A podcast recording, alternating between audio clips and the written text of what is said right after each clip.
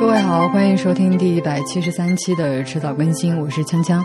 呃，今天开头的两岸环节由我一个人来主持啊，所以两样只有一样。呃，我想要推荐的的是 Brad Victor 在二零一五年写的一篇旧文，嗯、叫做《What Can the Technologists Do About Climate Change》（括号 A Personal View）。嗯，听过我们上期节目的听众就知道，我们上期讲了去云南采集植物标本的故事，然后呢，也延展出去讨论了一些跟环保啊、自然、呃生态相关的问题。嗯，但我自己觉得一个很大的缺憾就是，作为一档泛科技播客，我们没有很多的从技术、从科技的角度出发来讨论，就是有哪些事情是可以做的。后来我回去重读了 Brad Victor 这篇旧文章啊，就有很多启发。他提到的很多原则框架，呃，虽然已经六年过去了，但是我觉得放在今天来看，仍然很有价值。呃，所以我在这里推荐大家去读一读。呃，随便举一个他文章中提到的点啊，比如说他讲到了这个 model debate，呃，model driven debate 啊，这是个什么意思呢？就是嗯，作为普通大众，我们看到的很多信息，它其实是呃缺乏 context 的。就是比方说，我们看到一个环保措施啊，那我们怎么样去评价？我们怎么样去衡量它是否有效啊？它是否能够带来实质性的影响？呃，它是缺乏数据足够的数据支撑的，并且我们也不知道它背后的整个模型，就是说它的这个数据是怎么得出来的，对吧？然后这些才是真正事关重要的。所以说，我们能不能够提供一种更加有效的信息呈现方式，让我们看到的不仅仅是就它这个 proposal 是怎么样子的，它这个数据是怎么样子的，而是能够知道说这些数据是怎么样计算出来的，它的模型是什么，它的前提是什么，它的假设是什么，能够让大众就大家一起来更好的检验这个模型，能够嗯横向的对比各个方案之间的有效与否。嗯、呃，如果这样子的话，那我们是不是就是作为呃，大众作为普通的消费者，能够更好的，呃，或者说有机会来做出一些 informative decision，对吧？嗯，好了，那今天这期节目呢，是由任宁一个人来为大家主持，然后坐在他旁边的这位嘉宾，用他的话来说，是一位非常厉害的嘉宾，呃，而且他也为听众带了一份小礼物，呃，是他的签名书，嗯，大家如果感兴趣的话呢，请在。八月结束之前吧，九月开始之前，在这期节目下面给我们留言、评论啊，或者是写邮件过来反馈，那我们会挑选其中一位听众啊，送出这本签名书。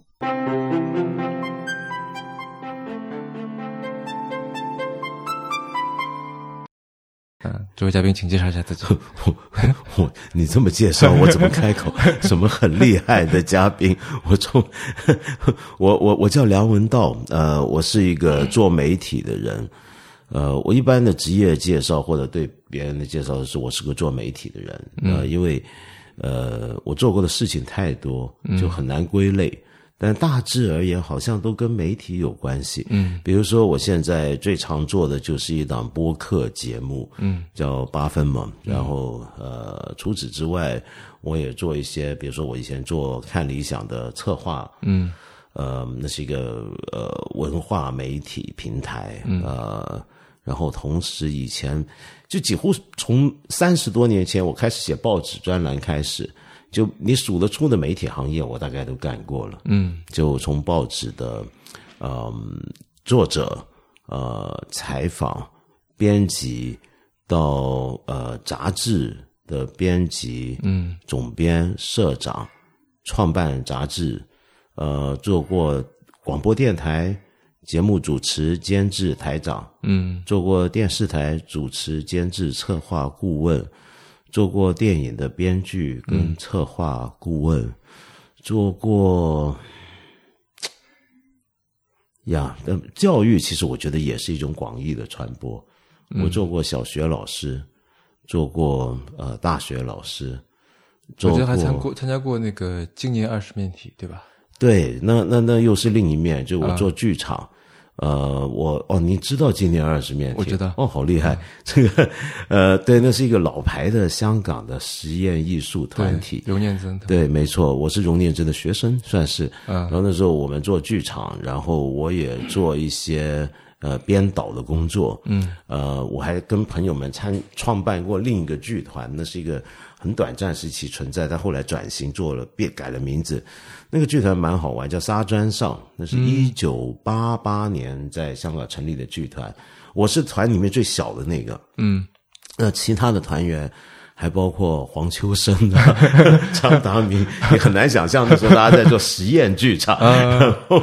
嗯，做做行为艺术等等，然后跟着呃，对我也做过一些艺术展览，展览的策划，呃，视觉艺术方面的，所以嗯，那大概杂七杂八什么都干过，最后做互联网，嗯嗯嗯，嗯，对我好像很一言难尽，说我到底做了些什么，嗯我、我是谁，所以我我给自己的定位始终就是做媒体的。哎，但是在现在这个时代，好像很难说哪一个人不是做媒体的，对，因为大家没错你说的你说呃太是好了自媒体也好，或者说把个人当做一个，你不一定要发朋友圈，不一定要呃去经营一个什么公众号，但是你的一言一行、你的穿着、你的选择，其实或多或少的也产生了跟媒体或者跟传播一样的效果。是的，一个人只要有一个微信账号、微博账号，他已经在经营媒体了。对，呃，一个人走在街上，他怎么穿，如果被人拍到了，嗯他已经是一个媒体了。呃，所以我们今天每一个人都是媒体人，这因此也使得我觉得我自己很难形容我是干嘛的， 就是因为媒体变成不是一个专业了，嗯不是一个嗯、有很稳定的呃身份标签作用的一个一个一个一个位置了。嗯所以当我在说我是个媒体人的时候，这句话我总是可能还加上一些修饰词，比如嗯说、我可能是个媒体人，我大概会说我是个媒体人，我一嗯般都说我是个媒体人，嗯，因为我不实在不知道该怎么形容，嗯，呃，我大概如果用今天很很某种某种职业身份的状态去讲的话，我大概就是今天大家说的斜杠青年，虽然我是个中年了，嗯。嗯，我我感觉好像呃，打引号的普通人嗯跟您说的这种专业的媒体人，有点像是说呃，好像人都是要吃饭的，嗯但是有一部分人他叫做美食家。嗯，他可能吃的更多，嗯对这个东西了解的更深，是，然后他或者就是他对于一个一个一一道菜的这个评价，可以有更多的维度，嗯，可能是类似这种吧，是吗？可能是，我觉得，我甚至会觉得，可能一个媒体人就只是一个靠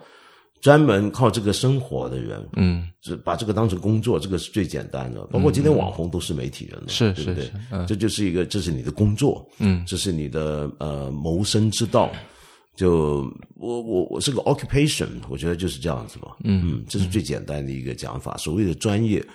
不是说你比其他媒体人有多么专门的技能，甚至如嗯果一个美食家，我相信他如果见多识广，我们通常会觉得他可能具有某些很特别的能力。嗯，但是我今天觉得一个所谓的专业的媒体人，不一定会比所谓非专业的媒体人更有专业素养。嗯，而是指的是他就是吃这个饭的。嗯 嗯对，而且有的时候其实像不是前两天刚刚嗯这个颁布了新的、今年的这个普利策普利策奖的这个结果嘛，嗯啊，然后呃，他但他他是颁给二零二零年的，嗯那么在二零二零年，这美国不是出了这个呃，就是那个人叫什么来着？乔治·艾略特不是乔治·奥威尔，嗯对，乔治这个出了乔治乔治·奥威尔被杀死的那个事件，嗯，然后当时用手机把这个视频叫拍做下弗来洛伊德吧？哦，对对对对对对对，弗洛伊德。不好意思，不好对意思，你太喜欢奥威尔了。嗯， 然后 呢？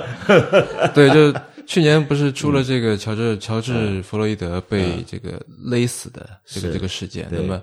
呃，当时把这段这段视频用手机拍下来的那个人，那个那位女性，嗯在就得了今年的这个普利策奖，嗯啊嗯，其中一个奖项是的。对对对，其中一个奖项。嗯那你说这是一个多少专业记者可能工作一辈子都很难去得到的一个奖，梦寐以求的一个奖对啊！但是你说他就在那里，然后随手一拍就就对得到了。那对这个人他可能在之后也不可能以这个为职业，没错，但是在那一刻，是啊，他就是一个可能是最好的一个媒体人。我我我想，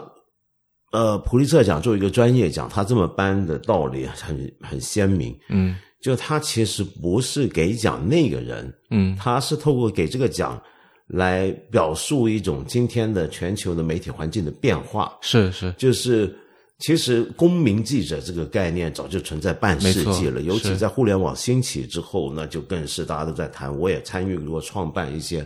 公民媒体、媒体，嗯一些独立媒体。可是问题是，呃，普利策奖其实是慢了，嗯 就他作为一个老牌的专业机构，呃，隔了很久之后颁一个这样的奖给一个普通人，其实是要表示出今天出现了一种人叫公民记者，但是这个公民记者的概念还跟我们前些年讲的公民记者不一样。我们前些年讲的公民记者是有这样一种人，他也许有别的职业，但是他的业余的爱好，嗯呃，是一种做记者的工作，而这种爱好，他把它发展成为一种甚至专业能力不次于受聘的专业记者的对程度。啊然后他可能在一些非商业性、非政府性的公民媒体或独立媒体上面做事情。但嗯是这一回这个案例，它其实是指的是我们今天是全人都有可能是公民记者，嗯只要你在恰当的时间、恰当的地点遇到了恰当的事，你有恰当的工具，嗯你就变成了一个公民记者了。是我觉得他他今天给这个奖，其实是要显示出整个 journalism 的一个重大的变化。嗯，那这个变化实在是太慢了。不过普利斯奖本来就很慢，它是所有在这种它在专业在奖前都两是年这的样时候，我记得五六年前还七八年前，才刚刚愿意把嗯这个、这个奖颁给杂志。是，像今年是那个《大西洋月刊》对第一次得奖，对，你是可的嗯能，想象这个创办了一百 多年 的对一啊个杂志，那那那就有点像这个诺贝尔奖，总是会有一些呃应该要颁，但是那些作家已经死了，他都来不啊及给是他的那是种是情况，对对差不多。这种奖就是这样，嗯啊啊啊！那因为它是最早是只颁只颁给报纸，是不的颁给杂志，因为它对是他跟不新闻认报为道杂相志关那嘛个叫做 journalism，呃对，但是现在其实这个边界已经很模糊了，没错，嗯啊。哎，说到这个慢啊，就今天我想来找道长来聊一个话题，嗯速度嗯啊。道长，你喜欢快的东西还是慢的东西？举个例子哈，嗯比方说斯山修斯他就说过他喜欢快的东西，嗯他喜欢什么子弹啊、火车啊，嗯包括我们都知道他对赛马很、嗯很了解嘛，嗯，啊还速度感对不对？对速度的追求，他特别喜欢那种东西嗯啊，包 OK 括啊这种意思。那我应该不是很喜欢快的人，嗯呃，我只有在机场遇到飞机延误的时候喜欢快，然后这个情况总是发生。 呃，但是呃，我一般而言没有那种对速度感的追求。比如说，我很多我同龄的。呃，在香港的中年男人到了一定程度，就是我比如说我我我一个好朋友叫马家辉，啊呃，他我记得十年前左右，他忽然有一天跟我说：“哎，文道，你看我买了一个什么？”我说：“你买了，我买了个保时捷。”嗯我就大笑，我说：“天哪！”然后说：“你终于也走到这一步，就是那是很多中年男人到一定程度，觉得有点钱或者想办法存钱，他得买一部这样的跑车。”嗯是因为他觉得他能驾驭那种感觉，然后那种速度感，他会觉得很爽，然后他开始走这条路。我觉得这就是一个中年发福男人要买保时捷，要有劳力士，都是配套，都大概是那样的东西。嗯呃呃，但我从来没有太强烈的这种这种喜好，嗯我甚至不是那么欢喜欢这个东西。呃，比如说我自己从来不买车，嗯就算我有驾照，我也不开车，嗯，因为我我对于那种速度感的追求没有那么强烈。我可能如果真的我必须要有车的话，我说不定更喜欢的是一个呃，像 Q Car 那种，嗯嗯就是那种那种非常可爱的慢吞吞的，嗯然后嗯嗯就只是个是个让我去不同的地方走的一个工具而已。嗯呃，我从来没有感受到那种速度感对我而言有多刺激。嗯呃，但是你说我会不会很喜欢慢呢？反过来，嗯，这也看你怎么理解慢。你比如说，因为我做禅修，那做禅修对很多人来讲是很慢的事情，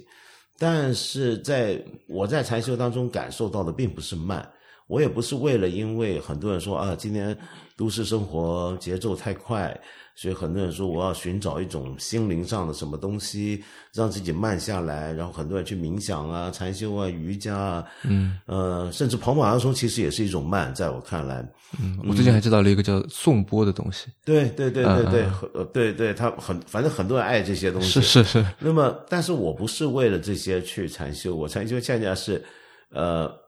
没有所谓的这种前后相续的时间的。我在禅修感受到是一时一刻的此刻的存在，嗯而不是快或慢，就那个概念已经不重要了。嗯如果对一个做禅修的人来讲，它应该不重要，所以我很难说我很 enjoy 禅修，但是我不能说我因此就喜欢慢，嗯因为那个好像还不叫慢。我所以大概是这样，嗯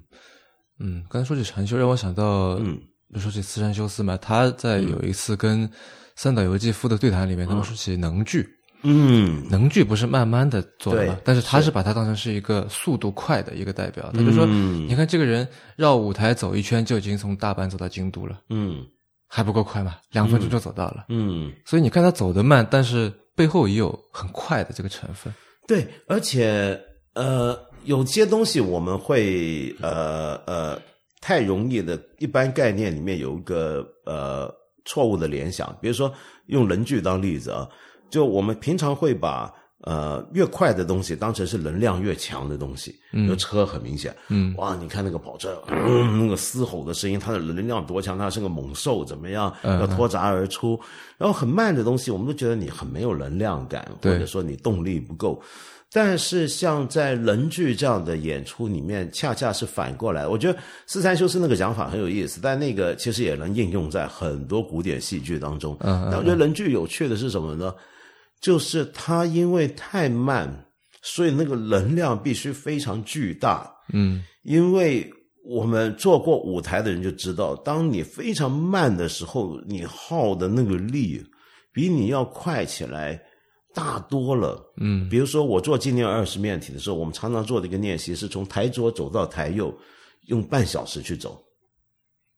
你你知道是很难走的那个那个过嗯嗯程，嗯你的嗯步数均匀的刚刚好，每一步每一步很平稳，每一步伐差不多的，三十分钟把它走完。那个慢的时候，你是整个人的身体绷得非常紧，你的嗯你的脚趾头着地的那个、那个、那个，你用的那个力气是很大很累的。你看人剧就看得到，他的每一个他，因为他下盘基本不动，人对剧。对，人剧下盘是着地的，所以他那种要着地，但是他其实还要动，嗯那种动到你几乎看不到他在动的时候，他用的那个力太强大了，他充满能量，他总让你觉得总在某一点他可能要绷不住，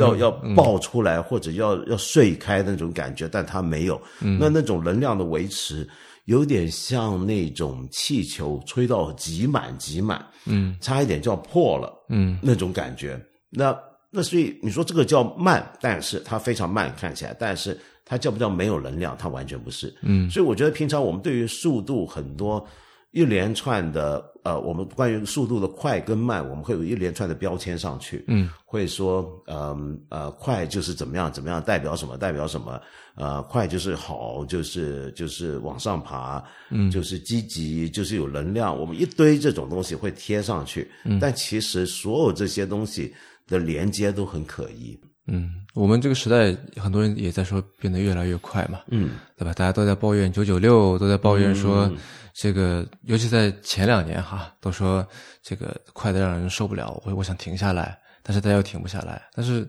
大家都知道，去年的时候，疫情其实给一切都踩了一个刹车。嗯那我知道道长本来在那个之前也是怎么说呢，世界各地到处飞来飞去，是的，完全歇不下来，是的，竟老是住酒店，可能比住家还多。对，然后又生活在一个就是香港这么一个跑到上海都不觉得它有多快的，没错没这错，么一我个来到地方上海觉得好 悠闲，那在那个时候，一切突然慢下来了，嗯一切突然不说暂停吧，至少嗯说像电影里面那个升格画面一样，突然慢下来了。那时候是什么感觉？很让我意外的是，好像没有太强烈的变化。坦白讲，就我的感受来讲，呃，我猜你可能也是吧。就为什么呢？因为我们这个年代，主要你这时候就发现，你主要的工作、你的生活的各种的东西，都是在这个在高度互联网化的。对，呃，你并没有真慢下来。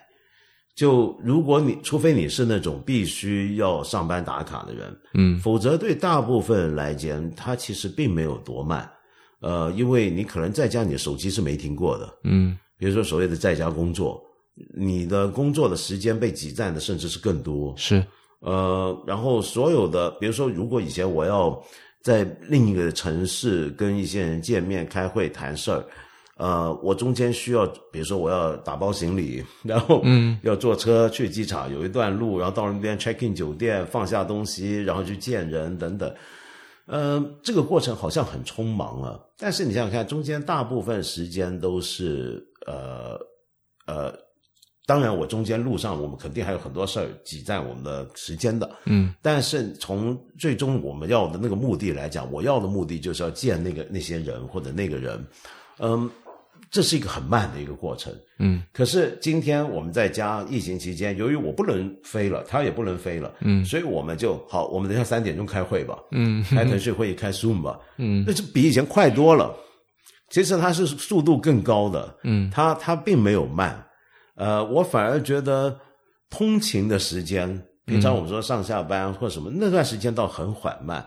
呃，慢到一个大家都不耐烦，都在嫌堵车。嗯但是你像、啊你看，我们像听播客节目的人，大部分都是在通勤时间听的，很多人嗯是、嗯嗯他他那段时间对他来讲是非常悠长的时间。嗯但是没有了这个通勤状态之后，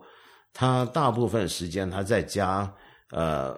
他并没有慢多少，他跟世界的联系说不定更快。嗯而且还有一点，通勤状态很有趣。我觉得通勤的状态是我们今天都市人罕见的，尤其大城市啊，嗯罕见的一个呃呃去遭遇陌生的一个经历。嗯嗯比如说我坐地铁的话，我能够在地铁上看到很多呃平常我不一定会看到的人，会遇到一些平常我在家不会遇到的事儿。嗯如果我开车，我搭公交或者坐呃打车，我我会看到这个城市的地景，这些东西，我在这种经历、这种状态，是我们今天大部分要在一个室内工作的人，在公家也好，在办公室也好，他给你一个难得的一个一个多出来的一个闲余的一段时间，嗯这段时间你在遭遇世界，你在遭遇不一样的人，所以我觉得通勤时间其实是很宝贵的。嗯，但是我们全部人都在家之后，就没有了这个东西了。嗯，就没这个东西了。它，所以我不一定觉得我们疫情之后有多慢，嗯我反而觉得，呃，对，反正那个速度并不像我们，我我我至少我不认为我们真的有多慢了多厉害。嗯。虽然我们常常这么形容，但我我觉得有一个概念需要区分一下。嗯，我觉得，您觉得忙就是慢吗？啊，就是快吗？因为我刚才听听这个呃道长的形容是，嗯依然是一样的忙，对，就是你你并没有因此而无所事事嗯啊、呃但是疫情似乎让很多人就是你有可能你原来在原来状态下面你可以做十件事，嗯现同样的这个时间，但现在呢，你在同样的这个时间可能只做五件事，因为剩余五件、要么做不了，要么对方说做不了。嗯，对那，在这个时候，每一件事情能够，假如说满满当当安排的话，那每一件事情平均的这个时间就被拉长了。嗯对，这个是我理解的慢是。啊，呃，我理解的状态是，平常我们都会把忙碌跟快联系在一起。这就我要讲，我们会把快加上跟很多东西，呃，不自觉的联系起来，很对特别的概念。比如说忙，我们通常觉得是跟快相关，是，嗯，但是也有点道理。为什么呢？因为通常我们忙是觉得有一种感觉，觉得自己被那种心理感受是一种被逼迫、被人赶着走、嗯，被一些事情赶着走。是，被不断有东西在后面拿鞭子鞭打你，再往前。那这种感觉，你会觉得要要更快，要更往前。而且忙的时候，通常指的是我们有一些事物要处理，事物我们是希望把它完成的，是希望把那个东西做好做完。那么，如果忙指的就是我有一连串的事物需要做完做好。那如果我们的目标就是要把它做完，我们要求的就是我们尽快高效率的嗯把它完成，否则就总会有一种未终止的感觉，嗯事情没做完的感觉，你就很不好受，你就很不舒服。嗯那么因此，在这个过程中，我们要求自己速度要更高、更有效率，去完成它。嗯，那所以忙，这样从这个意义来讲，确确实实是跟快或者跟速度高比较高的速度相关的。嗯嗯嗯，而呃，而且我们还可以从另一个角度来思考，在疫情期间，当当然中国可能这方面感受已经没那么强了，因为我们呃目前可能就武汉、广东这些地方遇过这么比较长时间的大规模的封锁。但是从国际环境来讲，特别是西方世界在过去两年里面经历过那么多轮的大规模的封城，当很多人他都要在家的时候，他很多人出不了门的时候，我们考察一下他这个状态下他的速度问题啊，嗯，由于他不用在路上走了，由于他少了很多跟别人面对面接触，或者实体空间里面生活跟工作所需要的一些的仪式也好、习惯也好，他在什么地方上比以前快了呢？那就是呃讯息的接收跟反应上。嗯呃，以前我们可能比如说人家说今天出了个刚刚出了个大事儿，出了个什么新闻，由于我在路上，我在车上，或者我在开着会，我在赶一份文件，赶一个 PPT，我可能会暂时没看到，对，会忽略。但是由于我们都在家，你会比以前更快是，看到，而这个就是一个很重要的东西，因为今天我们对讯息的首要的要求不是它真，不是它准，而是它快。嗯，我们在是疫情是期间，为什么全球的信息生产量，如果有人算的话啊，我猜其实比以前大了多了。嗯，那是因为我们更多时间在发放讯息、制造讯息跟接收讯息，嗯，它的速度更快了，我们看的、我们的反应也给的更快了。嗯，你常常在疫情期间会觉得，假设你能够呃一段时间不看手机或者怎么样，你一回头发现你已经过了一年。就世上已千年那种感觉，因为你没看手机一天，然后这个世界就已经完全不一样了。因为、因为因为外面原来发生了这么多事，嗯，那那些事是什么事呢？其实就是一些嗯、所有那些讯息给你的感觉，嗯嗯嗯。说到这里，我我想到，呃，尼尔伯兹曼在《娱乐至死》里面其实对比过，呃，对比过奥威尔和赫胥黎，嗯啊，《一九八四》和《美丽新世界》然后他就说，呃，奥威尔是怕，呃，真相被禁锢，嗯真相被埋没，嗯然后导致说文化被禁锢。那么，呃，赫胥黎是说他担心的是，由于信息太多，所以真相被淹没。嗯所以一个是担心说，由于被禁锢，所以没有生命力变成沙漠；另外一个担心的说，变成杂草丛生，没有任何的重点嗯啊。然后您刚才说的这个这个说的时候，我突然在想说，其实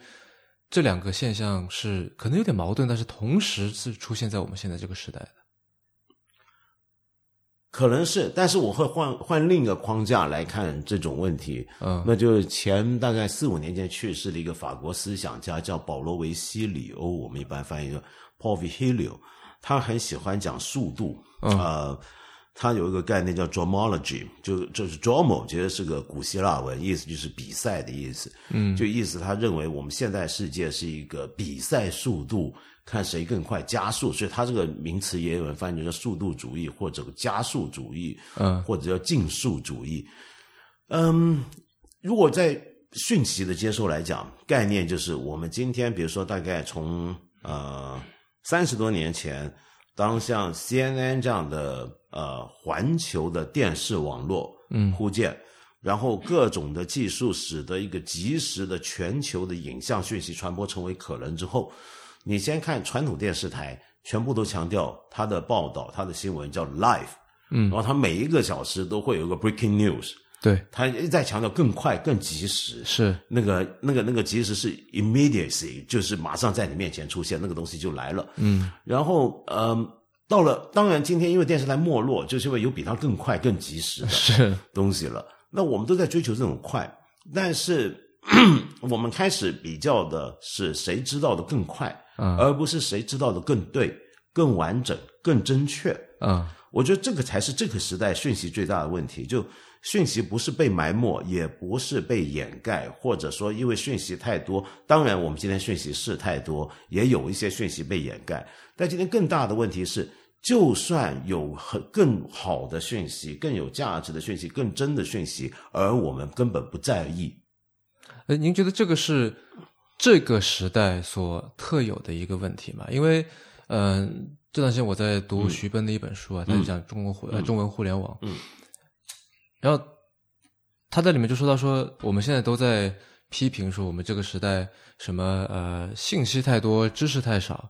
说我们可能只是知道而不是了解，嗯啊，呃但是他又说，那哪一个时代不是如此呢？又有哪一个时代是知识比信息多，然后大家都是非常了解，又就知了解又比知道多呢？好像也没有。的确，你可以这么讲，但是还是有一个，我觉得时代的变化、技术体制的转变，还是有根本不一样的。嗯不一样在什么地方呢？比如说，我们举一个具体的例子，你知道今天在中国，呃，比如说，假设有艺人，有些艺人不是死对头嘛，艺人就就演艺人员哦哦艺嗯人啊就这个明星跟那个明星，比如说啊他们都啊在啊抢某一类型的商品代言，啊啊或者怎么样。嗯，很多年前他们就发展出一种负面公关的玩法。什么叫负面公关呢？就是说不是这个艺人，而是他的团队，他会收集对方对手艺人那家公司的所有的负面消息啊，甚至编撰一些，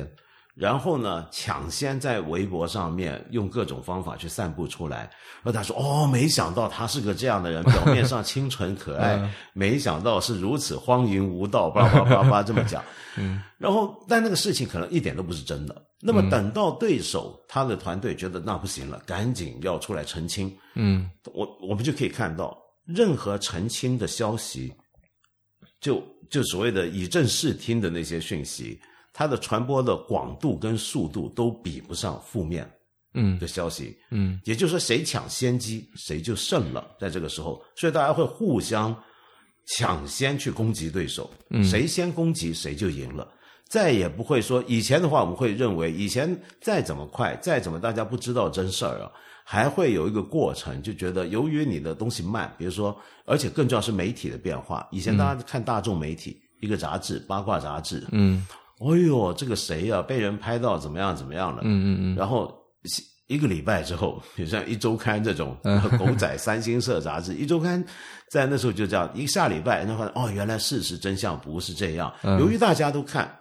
隔了一个礼拜，前面的一沸沸扬扬讨论了一个礼拜，后面这个礼拜哦，又原来不是这样，嗯然后又翻转了，啊嗯剧情翻转，然后大家觉得哦，那好吧，那那那就明白了。嗯但现在不是，现在是你翻转没人看到你，嗯也没人理你，因为你慢了，因为我后面还有更多更快的讯息进来。嗯呃，我们今天比的是谁知道谁，不朋友之间聊天，呃，有一个人会出来问吃饭说，哎，你们听说了吗？刚才怎么样？他就是这里面的呃最终的一个裁量者，因为他知道了，而你们都还不知道。你先别管他知道的东西或他说的东西对或不对，而且我们不 care。嗯。哎，那长安就在那个吃饭那个场景，嗯，可能在前两年大家会觉得哦，还有这种事情，或者说我、我马上掏出手机来查，嗯，但现在我觉得，似乎大家对于这种事情都会说：“哎，先不要下这个定论，嗯因为大概率后面会有反转。”所以说啊、呃就是用网上的语言是让子弹再飞一会儿。我觉得真的能够有这种心态，或者说凡事都等一等再下判断的人，呃呃，可能只是少部分，嗯只是少数。嗯呃，绝大部分人可能呃，他的状态是呃，因为因为他要的只是那个反应，他不是要知道这个事儿的真假，所以绝大部分不太在乎。比如说，我举个例子，嗯、用微博来举例，啊我所有的社交媒体都玩过。我通常所有的社交媒体刚出来的时候会玩一天，嗯然后我再退出。呃，因为我想知道它是怎么回事儿。当时我玩微博，还有更早是饭否，就王兴搞饭否对那个对对年代。饭否我玩的多点，因为那时候我们一帮人在上面玩，可能玩了一个多礼拜，然后后来微博玩了一两天，我就都不玩了。为什么呢？我感觉到它的那个速度会让我适应不了。嗯那个速度是什么意思呢？比如说，因为我注意到一个现象，就很多朋友平常呢，呃，观点不一样，吵架很正常，但在微博上或者在饭否上吵架吵得比较厉害，嗯就很快就会在一小时之内。把一个观点的不同上升为我们要绝交了， 立场的不那种程同度对对吧它上升的速度极高，就激烈程度。啊啊啊啊为什么呢？那是因为我们那种通讯是即时性的。比如说，我现在呃，我这一秒钟写了一个东西，骂你人林怎么样怎么样怎么样，然后你呢，你的回应通常因为你你受到这个刺激，你它其实是一种呼唤你情绪反应的媒体工具，是的，而不是理性思考的工具。所以你你迅速要给出一个反应，然后这种反应由于很强烈的情绪导向，所以我也会被刺激，然后我们就不断的在一小时之内来回，而且是短平快的来回，嗯它就会增温。那那比如说我我小时候我印象很深，我看呃民国年代的那些文人吵架啊。我印象很深的是，包括鲁迅不是有一帮人老跟他吵架吗？对他对也啊老骂人对，嘛是，而我很意外的发现，为什么我看一些人日记，就那些吵架的人，呃，怎么吵完架之后还会在一个酒桌上吃饭，嘻嘻哈哈，会这是怎么回事儿？我后来明白了，因为那个年代的吵架是这样的，比如说我是鲁迅，今天在什么报上什么杂志上写了篇文章骂林语堂怎么样？嗯林语堂的回应，他写看了。写了，嗯发表了，中间这个距离可能是一个多礼 拜，所以你有很多时间来消化这个事儿，来盘算这个事儿，来想这个事儿，嗯，然后等到你拖那么长的来回，一场比战打了他妈几个月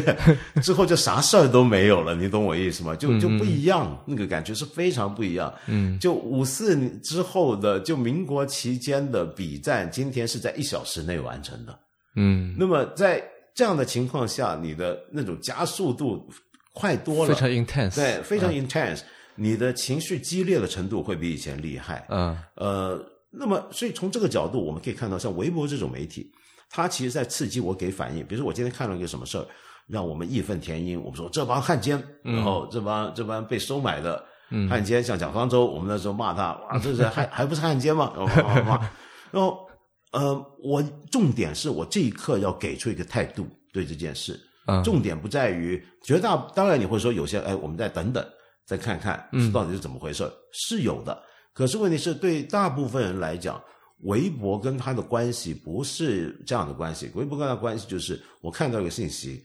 我要不要留言？嗯嗯嗯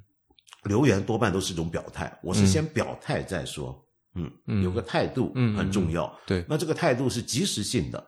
嗯，嗯呃，而真正说，哎，等一下，呃，这个事儿，呃，恐怕还没搞清楚，呃，有这种想法其实是少数。为什么呢？有这种想法的人是真在乎这件事儿的人，嗯，而绝大部分表态留言是是不在乎。是的 是的，他，我先表了态，就比如说我，你让我对他而言，我看到蒋方舟是个汉奸，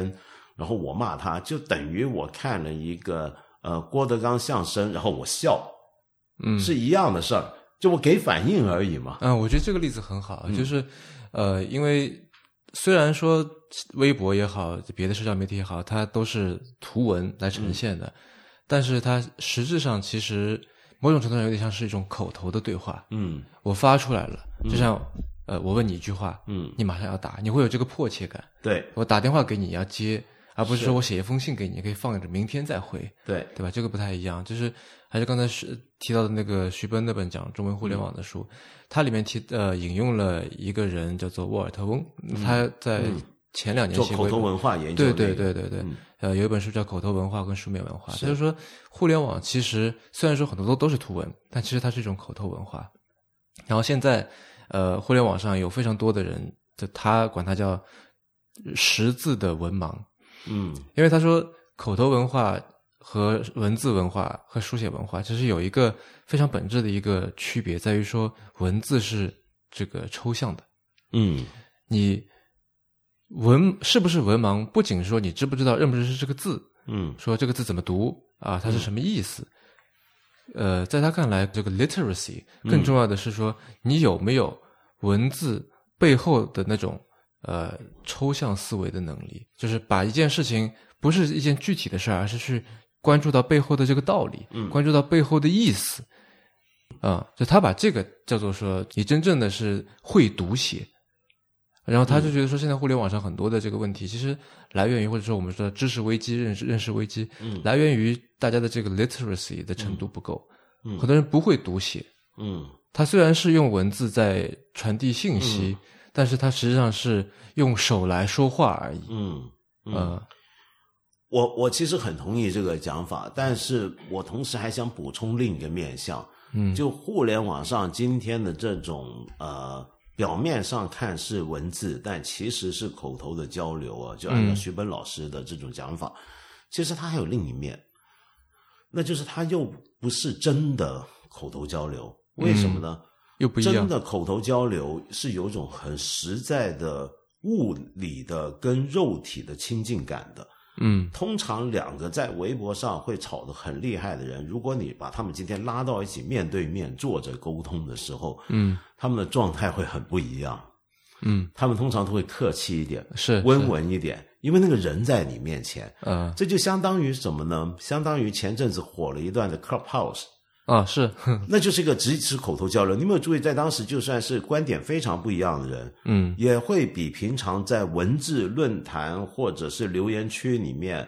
微博这些工具里面看到的人稍微客气一点。嗯为什么？因为哪怕只有声音，那个声音是有重量的，嗯它是来自身体的，它是它是有 fresh 的。那个东西会使得就人本能的会跟有有有有身体的东西，你会保持一种状态，而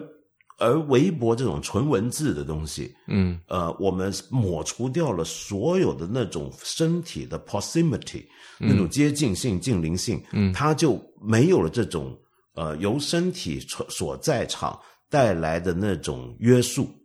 那种约束是什么呢？就是说，如果你活生生的感受到有一个活人在你周边，哪怕只是透过声音，嗯你都会有一种被约束的感觉。那个约束就是好像是一种人的假定，我们要有某维持某种的体面，嗯某种的客气，嗯某种的尊敬。嗯但是当这些都没有了之后，这些东西也就不存在了。嗯就我们骂一个我们不真实认识的人，总是会比较凶狠的。但是，嗯嗯而且他也不知道我是谁。对，没错，就大家都不知道大家是谁。对，这种匿名状态，所以我觉得呃呃，匿名状态哦，那又是另一种了。嗯，就有的是认识的人在网上吵架会很厉害，啊也是也是，啊对对对，但是如果匿名就更厉害了。嗯，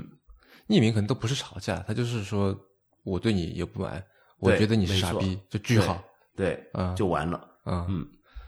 嗯，互联网顾名思义，嗯它当初被发明出来嗯的，就大家对它的期待是说你要能够把人和人连接起来。嗯但是我现在看到互联网好像反而是造成了某种某种割裂，嗯它反而是阻挡了连接，嗯它它让就是嗯、它造成了很多的这种所谓我们叫信息茧房，嗯啊，它让一个人要突破自己反而变得更难了。嗯啊，就我是在想，就是我们当初是我们误误解了互联网，还是说是或者我们误用了互联网，还是说物联网只是让我们这个世界的本质就更加清楚、更加快速的暴露出来了？都有。我记得我最早关心这个问题，而且写这个东西是在二零零六零七年，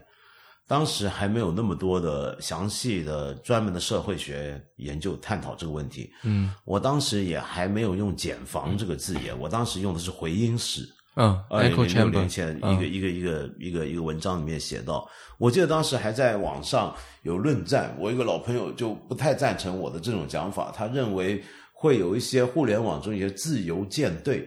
就会把不同 的茧房或者不同回音室、不同的论坛之间的讯息互相传递。那我就觉得他太乐观了。嗯我看到好像几年前，后来他又写一篇回文章回忆当年我们那场小论战。他现在承认 他错了，他太乐观了。 呃，我是一开始就很悲观，为什么呢？是因为两个原因。第一个原因是对于媒体的一个转型，就像一开始讲，我是个媒体人，我我啥媒体都干过，我是个从大众媒体过来的人。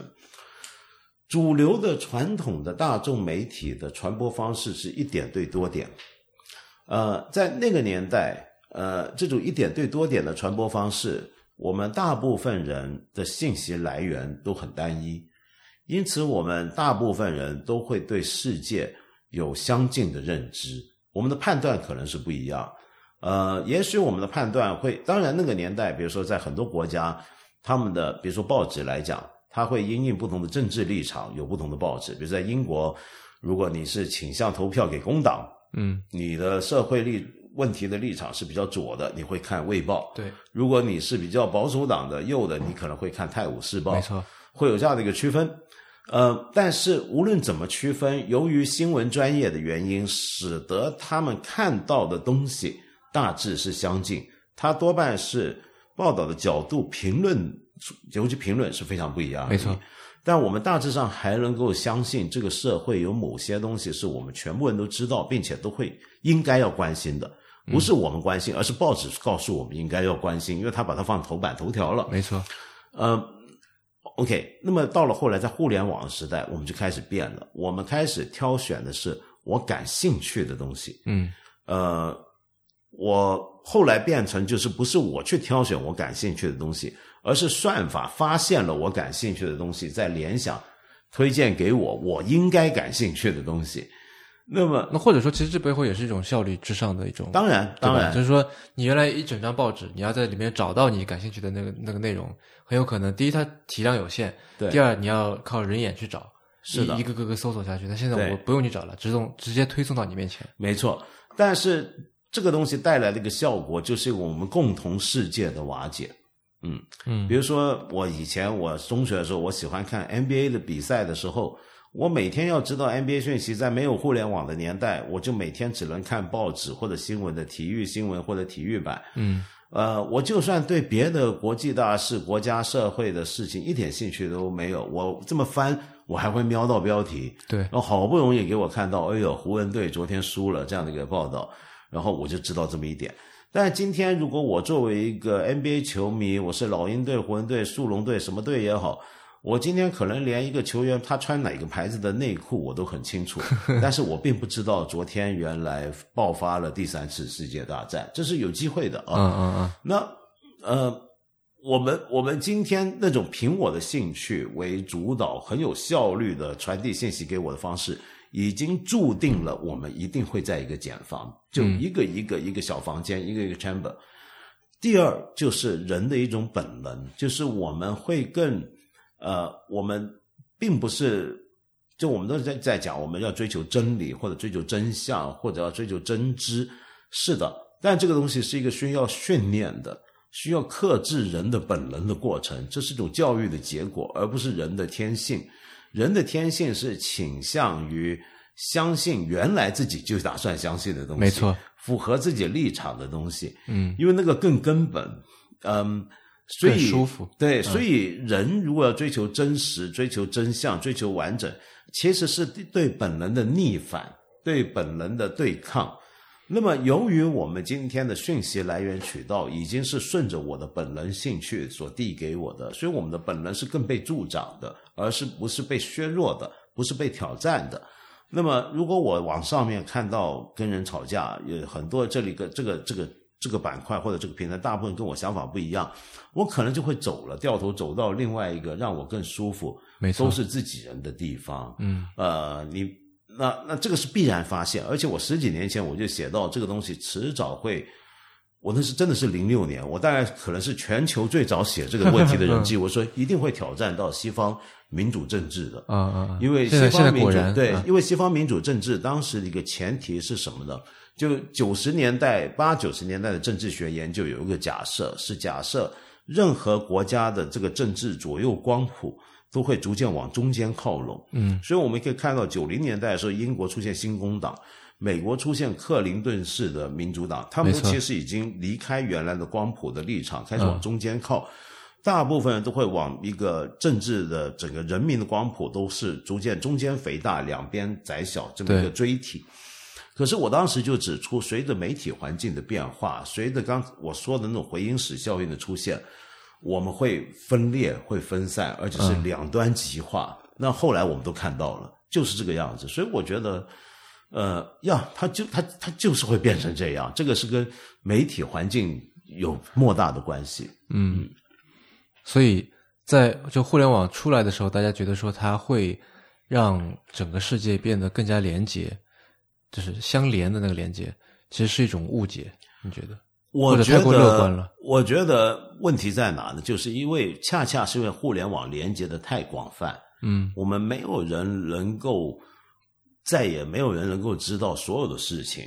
呃，我们不可能在那么广泛的海洋里面，每每个地方我都游过，因此我们更加需要选择。嗯而我们的选择就是由我们的倾向、我们的立场、我们的偏好来做，哪些点我去连起来。嗯以前呃，其实我们那个海洋是很有限，只是个小湖而已。就每天你看电视，每天看报、看杂志，就是那些而已。嗯当那个东西变成浩瀚无垠的海洋之后，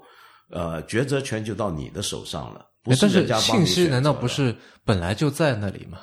就是这个世界本来就很大，对？在是在原来那个时代，你可能就是如如果这个说回我们今天这个语境的话，嗯你要去了解一个什么偏远的，或者说一个非常冷门的一个一个事情，你会更慢，你的这个阻力更更大，你要克服的困难会更多对没，不会错那么快。是你比如说，我我在我做时事评论这么多年，我二三十年前如果要知道以巴问题的真相的话，我要大量依赖是传统媒体的记者，嗯我要很很，我记得那时候我花好大功夫才买到以色列国土报，就很这个报纸订到，然后寄到香港给我看，看的时候都已经过了两一个多礼拜了。 那么，但是现在我随时随地，我手指一点就看到了那边的播客或者 vlog，啊呃，实时直拍的一些东西给我，对不对？嗯我们今天更有效率了，再也没有很困难能够得到的东西。可是问题是，当所有东西都那么快的及时出现在你眼前，你也消化不来，你也全看不完，因此你要做抉择，对，对不对？以前啊这个抉择权不在你，以前这个我们大部分没有选择的，我们大部分是看人家给你的东对，西它。是中心化的。对啊，除非有像我这种人，我对那个问题感兴趣到如此程度，我要跑去跟以色列订报纸，嗯但像我这种是极少的人，没错因为我是专业干这个的。大部分他只是个媒体的消费者，不是生产者的话，他不需要做这个事儿。啊嗯嗯嗯嗯嗯，我们我们说回这个快慢这个话题啊，嗯因为刚才说到鲁迅和林语堂嘛， 我想到有一个诗人叫博化，嗯啊、他写过诗，说什么春天也可能是冬天，然后说鲁迅也可能是林语堂，嗯然后他就那个时候是在九十年代初吧，他已经在抱怨这个社会太快了。嗯说性也变快了，交谈也变快了，革命也变快了。然后他那时候老来得子，生了一个儿子，嗯他取名叫伯曼啊、嗯，对，他就希望说你能够以后能够慢一点嗯啊、然后那当然，因为你想他那个时候已经是老年人嘛，打引号的老年人。那么我我似乎感觉到是最近至少是在我有认知能力的时候，所有的人都在说时代太快了，所有人都在说，尤其在责备年轻人，说年轻人急功近利、浮皮潦草，然后这个呃，包括说现在就是甚至这是一种一种一种、嗯一种批判，另外一种是说你才一种是太快，另外一种说你怎么那么慢？嗯现在是大家都说在在说躺平嘛，嗯你怎么可以躺平？你怎么可以停下来嗯啊？嗯就类似这种，就我我我在想是，一方面责备快，二方面责备慢，它背后到底责备的是什么？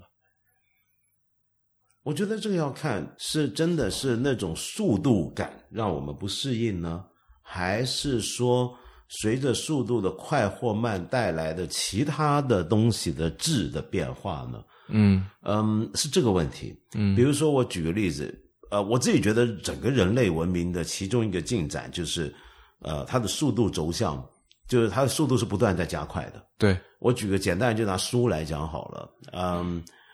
当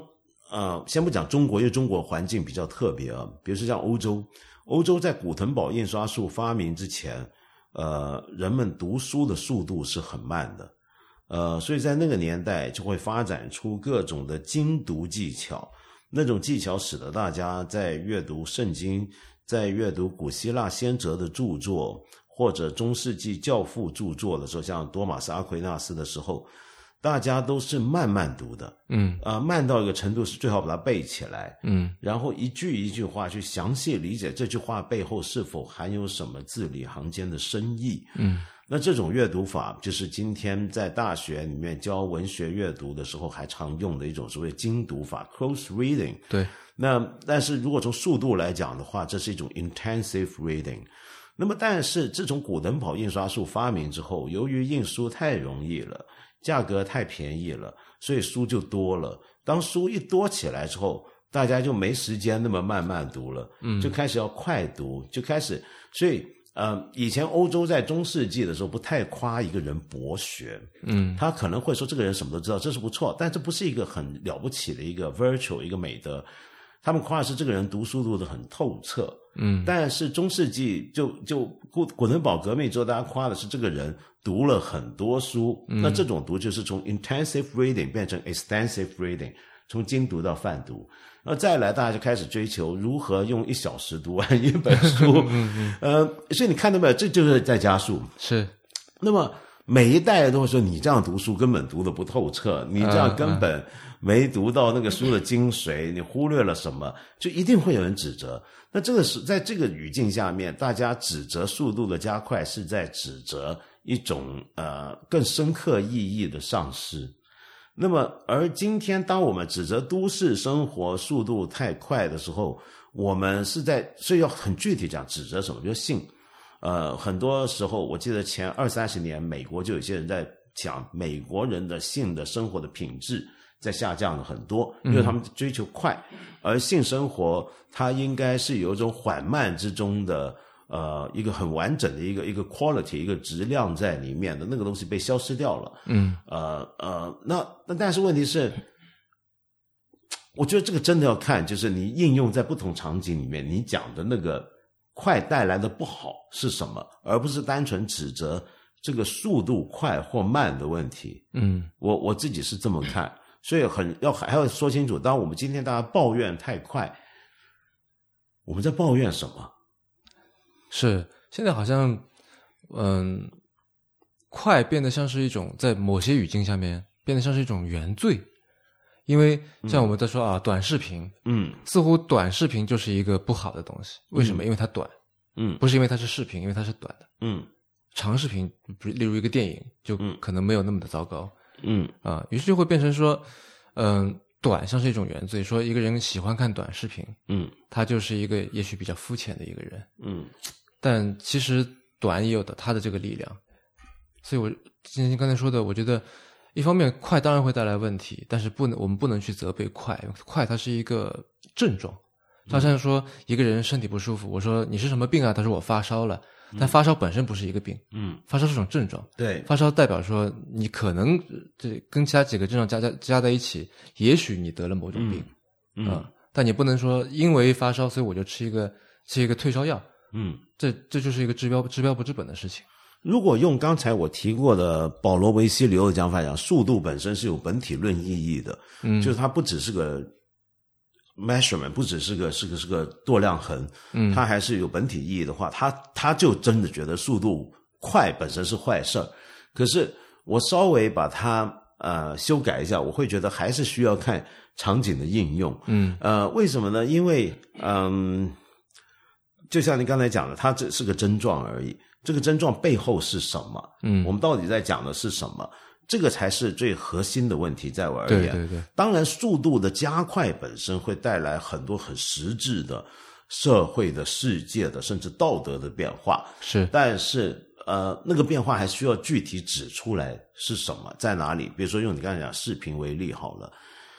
呃，我们是担心越短平快的东西它越不完整吗？呃，可能是的，嗯但是问题就在于，还是刚才我讲微博那个案例，就是今天的问题在于速度的加快，使得大家开始不在乎完整。嗯嗯就我们一方面，呃，首先在您说呃短平快是一个原罪啊，说快是一种原罪，我很好奇是谁说的， 谁认为快不好？呃，比如说，如果我们大家都真的觉得太快了，讯息太快，短视频不好，那为什么它还火，而且它更火？因为这个就我是觉说，得这到底是我们一方面在很喜欢消费短视频，然后一方面觉得这个东西太不好了，还像抽鸦片一样，我一边抽一边觉得这他对啊妈，鸦就片这玩意这儿，这就是一 个一个叫什么 pleasure guilty 嘛，嗯，啊，这至少对我而言是嗯，就我有的时候也会看一些短视频，但是我知道说这个东西 它浪费青春，哎有这种感觉吧，如果还有青春的话啊，你有的，你有 的，然后，嗯你刚才说谁反谁谁觉得快不好，在西方其实已经这个事情做了几十年了吧？有有一个叫慢运动的嗯对 slow 是 movement，最一开始的这个发源其实是我记得是个意大利人，慢食嘛，因为他们对一开始是对他去他作为一个意大利人去就反在对麦当皮埃劳蒙特 （Piemonte） 那个地方，我还认识他们呢。是吗？对，我见过他。啊，嗯，就对您说， 就他那当然作为一个意大利嗯人去反对麦当劳，我觉得非常的顺理成章哈。对，但他其实不是反对的是这个食物本身，嗯，而是反映呃，他反对的是那个快背后的那个秩序，嗯那个资本主义秩序，那个优先级。说我吃饭我就赶紧吃完，嗯，我可以去干别的事情，我可以去赶紧去上班，嗯吃饭变得不重要，嗯进食变得不重要。嗯，他反对的是这个，对啊。可是这个东西，所以我觉得这就我刚我们刚才讨论的那个问题，就是嗯我们光批评一个东西快还不够，还要去看这个快到底是会带来什么，它的背景是什么，造成了它所在的脉络是什么，嗯以及他指的是为什么为什么而快？对，因为因为像慢食运动，举例子啊，像慢食运动，它的特点在于，它不只是它，当然您说的这个非常重要，就他们认为我们吃饭应该是一个很难得的享受的时间。嗯，而我们吃麦当劳的话，你只是在完成任务，是就像比如说像我们以前说的，太空人吃了吃一颗药丸就不用吃饭了那种感觉，就那是最快的。嗯是 OK，我们要享受食物，那我们对食物享受失去了。再来，呃，慢，人类吃饭吃的慢，是因为我们还在吃饭的同时还在社交。嗯我们跟朋友、跟同事、跟亲人，我们分享一顿饭，在这段期间吃本身不一定还是最重要，重要是我们跟谁吃。是那麦当劳由于那个时间很短，十几分钟、十分钟干完，嗯所以这个这种交流的时间也减少。而这种交流，在他看来是意大利北部，在他老家或者是人类生活很重要的一个东西。嗯就我们人际社会之间那种机理的维护、保存跟发展是极是关重要是的。是，而这个东西是很多时候是透过吃来进行，因为意大利人很像中国人，什么事儿都吃的，什么事儿都在饭桌上谈，饭桌上嗯对解对决。那如果这个我们吃饭，比如说你很难想象中国人哪一天我们全国规定取消饭局，嗯那会是什么样的一个状态？ 所以，所以他反对这个，但是他还牵涉更大的问题，就是因为麦当劳它要快，它要标准化，它量又变得很大，嗯所以它需要一个非常长的一个物流的供应链。嗯它的牛肉要从巴西那边过来，呃，而从巴西的牛肉过来，因为巴西因为它的规模不断加大，所以它需要养殖更多的牛。要养殖更多的牛，就意味着可能会侵蚀亚马逊雨林盆地，嗯嗯，就会破坏生态。而那些牛肉千山万水的运到意大利，中间的所有的碳排放加起来是非常惊人，更不要说那个包装纸。而这些东西又带来了多大生态灾难？再来就是，由于如果意大利人都开始不吃自己妈妈做的菜，或者一个餐厅慢慢做给你菜，而是去吃这样的食物的话，嗯那么对意大利本地的农业、本地的餐饮业被整又会造成多大影响？而本地的农牧业、餐饮业恰恰都是提供给本地很大就业市场，使得本地的社群得以维持的东西。嗯，所以它关怀还是一个整体的经济问题、政治经济学问题。就是吃得快、吃得慢，它背后牵涉的是环境问题、生态问题、社区维持问题、社区经济问题。嗯，那当然还有文化问题。如果大家都吃麦当劳，那很多传统的食谱、供食主食的方法，以及围绕着一种主食方法所产生的文化习惯，会不会消失呢？嗯，比如说有一些菜，可能在过去是一家人共同动手来做的，没错，那是一种传统。那这个传统，如果今天我们那时候好，我们今天别在家做了，我们去吃麦当劳吧，它就没了。嗯对，所以慢食运动是一个表面上很简单，但它牵涉到非常宏大的一个概念。所以这就我讲的，当我们今天在批判快的时候啊，我们要搞清楚，我们是不是背后有一个很大的指向是什么？嗯，就等于说，像刚才您您开始讲普利策奖，呃，新闻这件事情 （journalism），我们知道在二零零六零七年左右有一个概念兴起，叫 slow journalism，慢新闻，啊哦是对对不对对？嗯那现在好像也没太火，那陆陆续续各地方也都很慢的在有人做，真够慢。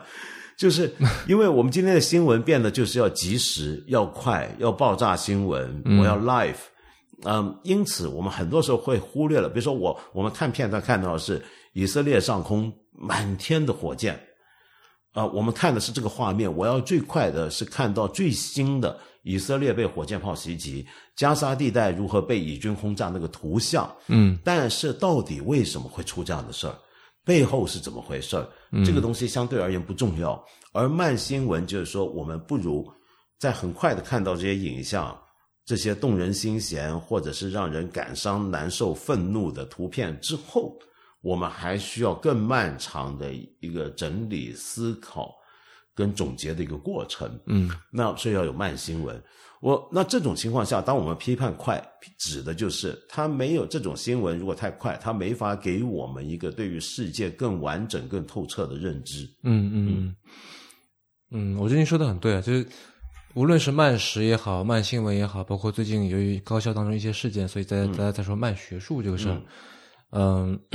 无论慢背后接的这个名词是什么，它最终的这个重点其实是慢的人，对，对它它其实背后是这种人文的关怀，是关于人的尊重、归属，嗯说起慢运动，我让我想到最近比大家讨论比较多的，就所谓的青年的躺平。嗯因为慢运慢运动无法，无论慢后面跟的是什么，他至少提出了一个解决方案。嗯但现在感觉这个躺平这个事情，嗯更多的是一种宣泄，嗯是一种我不满，嗯，但是是他又不是真的去躺平，嗯，他只是一种一种抗议而已，一种嗯一种嗯是呻吟。很惨。嗯，对对，呃，那其实其实为什么会来自于这个？其实我觉得躺平也是一种怎么说呢？大家自发的某种慢运动，嗯，因为躺嘛，就是我不动了对，我不动了。啊，本来我要、要嗯要走，不要断地跑动的嗯对对对，我就现在就不动了。那这这一个慢，它对抗的这个快，其实是一种来自于公共层面的，来自于一个社会大环境，嗯来自于这个工业社会或者说资本主义的这么一种一种，我不知道能不能叫做自我剥削，嗯啊，就用哈米哈米哲的话来说，对对吧？嗯那我是刚才在想的是，为什么似乎好像快的这个动力，这个推着走的，你如果如果去看的话，好像大多来自公共层面，嗯然后慢的这个动力，似乎好像是更多的来自个人层面的。嗯你觉得这是可能为什么原因？嗯是因为我们本身就其实是一种慢的动物嘛，被装在了一个快的环境里面，或者被鞭打着要求快，呃，更快更快。哦，有可能啊，你说的很有意思，因为人的身体跟的演化，以及我们对于人的身体的感受的适应，是经历很漫长的过程培养起来的。嗯呃，过去几年的技术以及技术相适应的社会进展，有可能超出了我们人的演化的速度。嗯以及我们适应演化的速度。比如说，很多人就会研究人类的、呃，因为人类能读书其实并不是一个天生的事儿，我们的大脑能够开始读书是经过过去几千年逐渐的演化形成的。嗯嗯，那么你看，今天不是有些人有读书障碍吗？读写障碍，这种障碍其实只是这些人他还处在那个没有就中间就处在这种适应不良的状态。嗯嗯嗯就人本来不是天生能读书的，没错读书是一种后天的能力，而我们的习得的啊脑的这个训练是很缓慢的过程中形成的。是那么，但今天我们已经相对大部分已经相适应于阅读的这种脑来讲， 在今天这么快的讯息流动下面，嗯我们会有点消化不良、适应不了，我们还没跟上。嗯，那可能要等到下一个千年， 人类的大脑进展到什么程度？呃，那么但说回来，我想讲就是躺平这件事情。呃，我们说太快了，所以我们想停一停。然后这是很个人化，你刚才也讲的很有道理，就个人跟公共。嗯，但是像慢食就是就是一个公共行动，slow journalism 也是一个一个呃对行动，那包括将来讲 slow living 也某种程度开始变成一种公共的或者社会的运动了。没错，但嗯是、那像其实躺平，某种程度上也是一种公共语境下面的一种演说嘛，对吧？对它叫，我记得有一个说法说，这是我们这代年轻人的非暴力不合作运动。对，但但还会不会是个运动？当然，我们怎么界定一个社会运动，可能还需要一些标准或者一些讨论。嗯，现在暂时还看不出来躺平作为一种运动啊，对，就是躺平是作为一个种是发个生是存个开玩在笑的嘛，啊对。可是问题是，嗯，呃，我不想再去谈，就是躺平是不是一个呃一种抵抗或什么？因为我以前也也聊过，但是我嗯对好，我今天好奇的是什么呢？就是我们今天的年轻人之所以要躺平，是因为我们背后的一种速度的变化所造成的。因为我们今天在聊速度，这个速度包括什么呢？比如说，包括我会关心到，今天很多年轻人他的主要工作平台是手机，对而手机这个东西是二十四小时不中断的，嗯所以他会觉得他永远没有停过，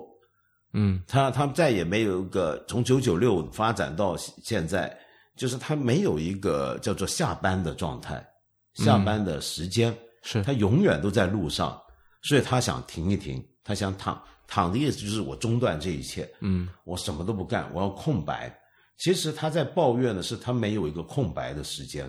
嗯他的所有的时间都是被 occupy，都是被占满的或者被割裂的，就一个一个进来的讯息，一个进来一个接着一个进来的会议通知、工作要求、项目进度等等，嗯他受不了，他需要休息。那 这里面我们可以讨论一下休息这个想法的起源，呃，或者现代的演化。嗯嗯，某个程度来讲啊，呃，我们现代人对休闲的概念，比如说我们现在说到休闲，休闲总是跟工作对立，对不对？嗯就我放假我就好好休闲，然后我下班我好好休闲。呃，我们觉得休闲的时间跟工作的时间是截然二分的，是两种时间是完全不一样的。嗯我们里面干的活什么都也都不一样。休闲这个东西本身逐渐甚至被变为没有内在价值，它的价值完全是服务于工作的。嗯所以我们现在如果放假旅行，我不会跟上司说啊，好了，我放假我去旅行，我要开心，我打算去哪玩去享受。你会跟上司说。休息是为了走更远的路，或是去充电，好回来继续帮你卖命。就今天的休闲，大家不好意思说自己去休闲，去自己去享受，大家一定要说出一个我是为了更好的工作。嗯，他的他没有自己的内在价值，他的价值是福音于工作。嗯，那么。呃，可是更好玩就是当初为什么会有这种二元区分？这个二元区分，大部分的社会学家或者历史学家都会认为这是工业革命之后的产物，开始有集中的工厂，有集中的上班的概念。嗯工业革命之前，大部分的生产都是家庭式的，无论是家庭农场还是家庭作坊、家庭小工坊。那么在家庭式的工作环境底下，其实工作跟休闲是没有严格区分的，对，对不对？也没有上班下班也的概没念，有上班下班，你可以从早忙到晚，也嗯是可以从早歇到晚。对，而你的工作跟休闲的时间是高度切碎密集的。嗯我做面包，两个小时都没客人上来，我就歇着呗。客人上来了，我赶紧去弄东西，给你做个做碗面，嗯我就开始忙了。这个状态不就跟现在我们这个小时候手机进来其实是一样的？嗯但是以前的人没有这种抱怨，我们今天会抱怨，为什么？因为我们已经都被工业革命以来的工作休闲的那个二元化给界定了，我嗯们的对工作对休闲的看法。嗯使得我们无法适应。我不是要说今天这样子很对啊，我只是想说我们今天的状态让我开始感觉到我们有点像回复到工业革命之前，就是一个工作休闲不加区分的状态。嗯，而那种工作休闲不加区分的状态，在我看来，今天世界最能够体会这一点的，并不是。现在被手机催着忙碌的快要倒下来的九九六青年，而是什么呢？而是家庭主妇。哦对，因为在工业革命之后，才出现了一个更完整的性别分工的概念。是是就以前的女人是普遍劳动的，嗯，呃，家庭主妇、纯家庭主妇这个想法，包括在中国都不存在，只有闺房大小姐才是。但那种人只是人中人凤，就非常少的。但是他也不从事家庭生产啊，对，绝大部分过往的家庭主妇，她不是专职家庭主妇，对对她要从事很多劳动工作。但是工业革命之后，就产生一种性别分工，就男性去上班，女性在家工作。嗯我们想象一个纯粹家庭妇女，她什么叫时候叫休闲？她从来没有完整休闲。没错，孩子哭了，三点钟他就起来要去喂奶。嗯，家里面什么地方漏水了，他就去弄；什么地方脏了，他其实家庭主妇是最忙最累的一种人，而且还没工资，资。没有工资。然后他所有的休闲时段都是被工作切碎，但反过来你也可以说他的工作是被他的闲暇时段切碎的。对，他是从早到晚的。嗯其实那个就跟我们今天被手机吹破工作的感觉其实是很像的。嗯，我们现在这种要躺平的疲倦，我觉得最有资格说话、最能体会的，恰恰是家庭主妇。 嗯，家庭主妇的疲倦是我们过去很少被正面拿出来看待和讨论的，这是因为我们的社会就是这么性别不平等。家庭主妇的抱怨，我们觉得是你家里面一个个体的心理的问题，我们会给他心灵鸡汤，嗯，社会社会辅导。当工作群体青年在抱怨九九六的时候，它就成为一个社会问题了。但是其实家庭主妇的问题从来都存在。对，因为我们不把家庭主妇做的那个工作当成一个怎么说呢，真正的一个工作，对，对吧？就好像呃，其实苏联在之前有一个一个法律叫做反社会寄生虫法，类似这么一个法啊。然后 这这个被被判这个罪的最有名的人大概就是波罗斯基， 呃对对对对，然后他之前苏苏联政府 看到，哎，他就是打打零工，然后写写诗，没错觉，得好像你也没做啥贡献，没错 然，后就把他判了这个罪，判了五年， 对，我们也快有了可能。然后把这个人后来又坐了五年牢放出来，那可能布罗斯基还觉得说这个坐牢也反正反正我也只是躺平嘛，对吧？到牢里面就那躺平的更彻底了，反而、嗯，那然后他就后来是这个人觉得说你坐牢好像也还没有改造你的思想，索性嗯就这个人我不要了， 把他赶到了美国去。 后来到了美国就得了这个诺贝尔奖，没错没错没错，对，所以我刚才让我想到说，其实我们对于家庭主妇的这个判断，其实很大程度来源于我们对她做的事情的判断。嗯啊、她做的那个到底是不是工作？就好像说诗人写诗是不是一种劳动，对社会有没有贡献？嗯。啊、对啊，所以所以我觉得我们今天讲躺平这个这事儿，因为我最近总在想，就开始让我发现我们对躺平的这个看法背后牵涉就是对于工作的压迫感带来的不满，嗯呃，我们的休闲时间或者零余时间被挤占了，嗯可是啊、这个感觉就有点像一个从早忙到晚的家庭主妇。一，我觉得；第二就是工作跟休闲的二分法，会不会已经到了一个呃将要消失的年代了？嗯特别像比如说你是那种在家工作的人，对，呃，你可能就会我不存在上班下明确地班感觉到，对，嗯其实我也是。就对我们这种人来而言，那种工业革命也来了上下班的嗯准确区分，上下班的两种状态的准确区分嗯都已经开始消失了。对，如果当我们的工作更多或者我们活动更多，我们就会开始感觉到很累、很忙了。嗯，我觉得今天整个社会正在往这个方向走，可能我们正在集体告别工业革命时代以来的那种遗产，而在这个时候，我们的种种的不适应表达出来，就是这种我太忙了，手机没停过了，或者怎么样了。嗯嗯嗯呃，我们没有一个完整的时间，但是我想说，我们古人其实也不是那么完整，是除非你是呃，当然大部分是农民的话还好，因为农民比如说冬天会有整季是，的农闲，嗯，嗯，那那是他他的那个时间是跟自然并进的，对，他他不是依靠社社会时间或自己规定，他没有所谓自己规定，他是看天吃饭的，，嗯对，嗯嗯，嗯，嗯，我们这个播客有一个嗯固定环节，到了最后，呃，会叫做 One More Thing 嗯啊、就会请这个我们请来的嘉宾来推荐一样东西，或者哦一个人，或者一个事件，一个概念。你会推荐什么？呃，以色列国土报。我挺好看的。说起来这个，因为当然这个很多，它是一个蛮有趣的。我我其实真的蛮喜欢这份报纸，是因为当然这个可能啊，这可能也是我的立场抉择。你看，因为我是属于中间偏左的人，《国土报》也是一份这样的报纸。嗯它是一个我们今天印象中的以色列已经变成一个非常民族主义的，呃呃，一个一个一个很危险的一个国家，对很多人来讲。嗯，但是国土报一直都是一个中间偏左的立场，它对于呃什么叫做以色列，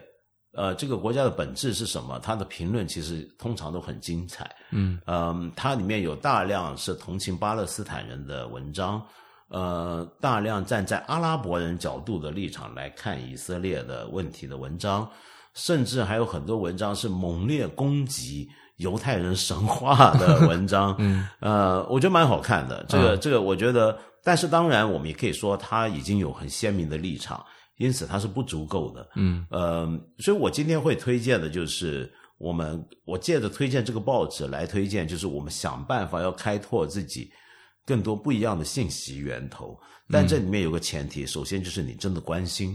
我觉得今天我们最大的问题是我们大部分人其实是对身边的事情、对这些所谓的时事、对问、对很多热点，我们并不关心。嗯我们参与热点的讨论，我在后面留言，我转发，但是我不关心。嗯我们大部分是在看完一篇文章之前就先转发它的，嗯嗯， 你懂我意思，就是、嗯明白我们真的关心不是这样的。嗯，我真的的关心一个问题，我看到一个东西，我会搞清楚它的来龙去脉是怎么样。我要多看一些不同角度的东西，想办法收集更多讯息来理解它。可是我们今天最大的问题，我觉得是我们的对世界的一种无感。嗯，表面上大家对世界很投入，呃，我们上网一起骂蒋方舟，一起骂胡锡进，一起骂什么？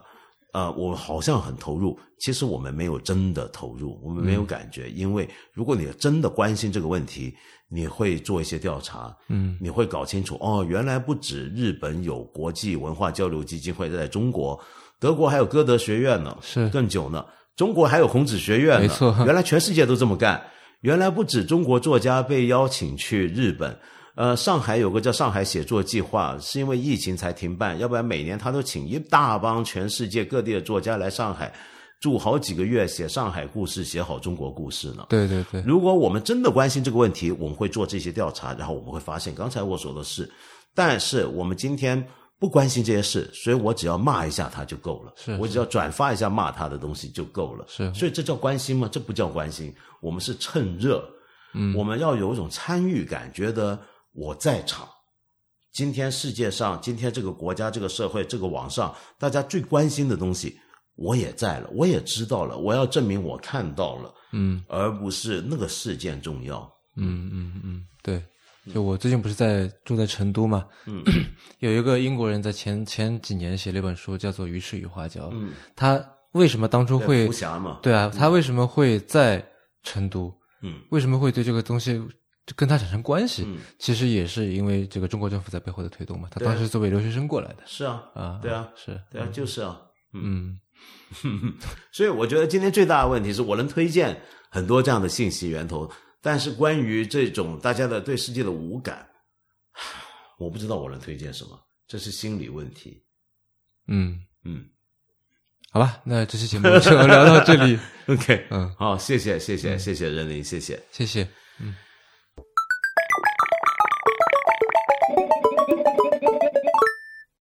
嗯，我们要不要拍个照？对对对，好啊，好啊，假 假装在录音吧，感觉。哎好的，嗯，一开始在聊这个速度，后来就开始不知道偏到什么地方去了。没对啊，就是啊，扯扯题了是吧？嗯，但但我觉得这样也挺好的，因为播客是本身就是播客是一个怎么说呢？它好像是介于口头和书面之中的一种、嗯一种形式，因为它虽然是虽然是呃口头的，但是我那天看到一个概念叫做 audio essay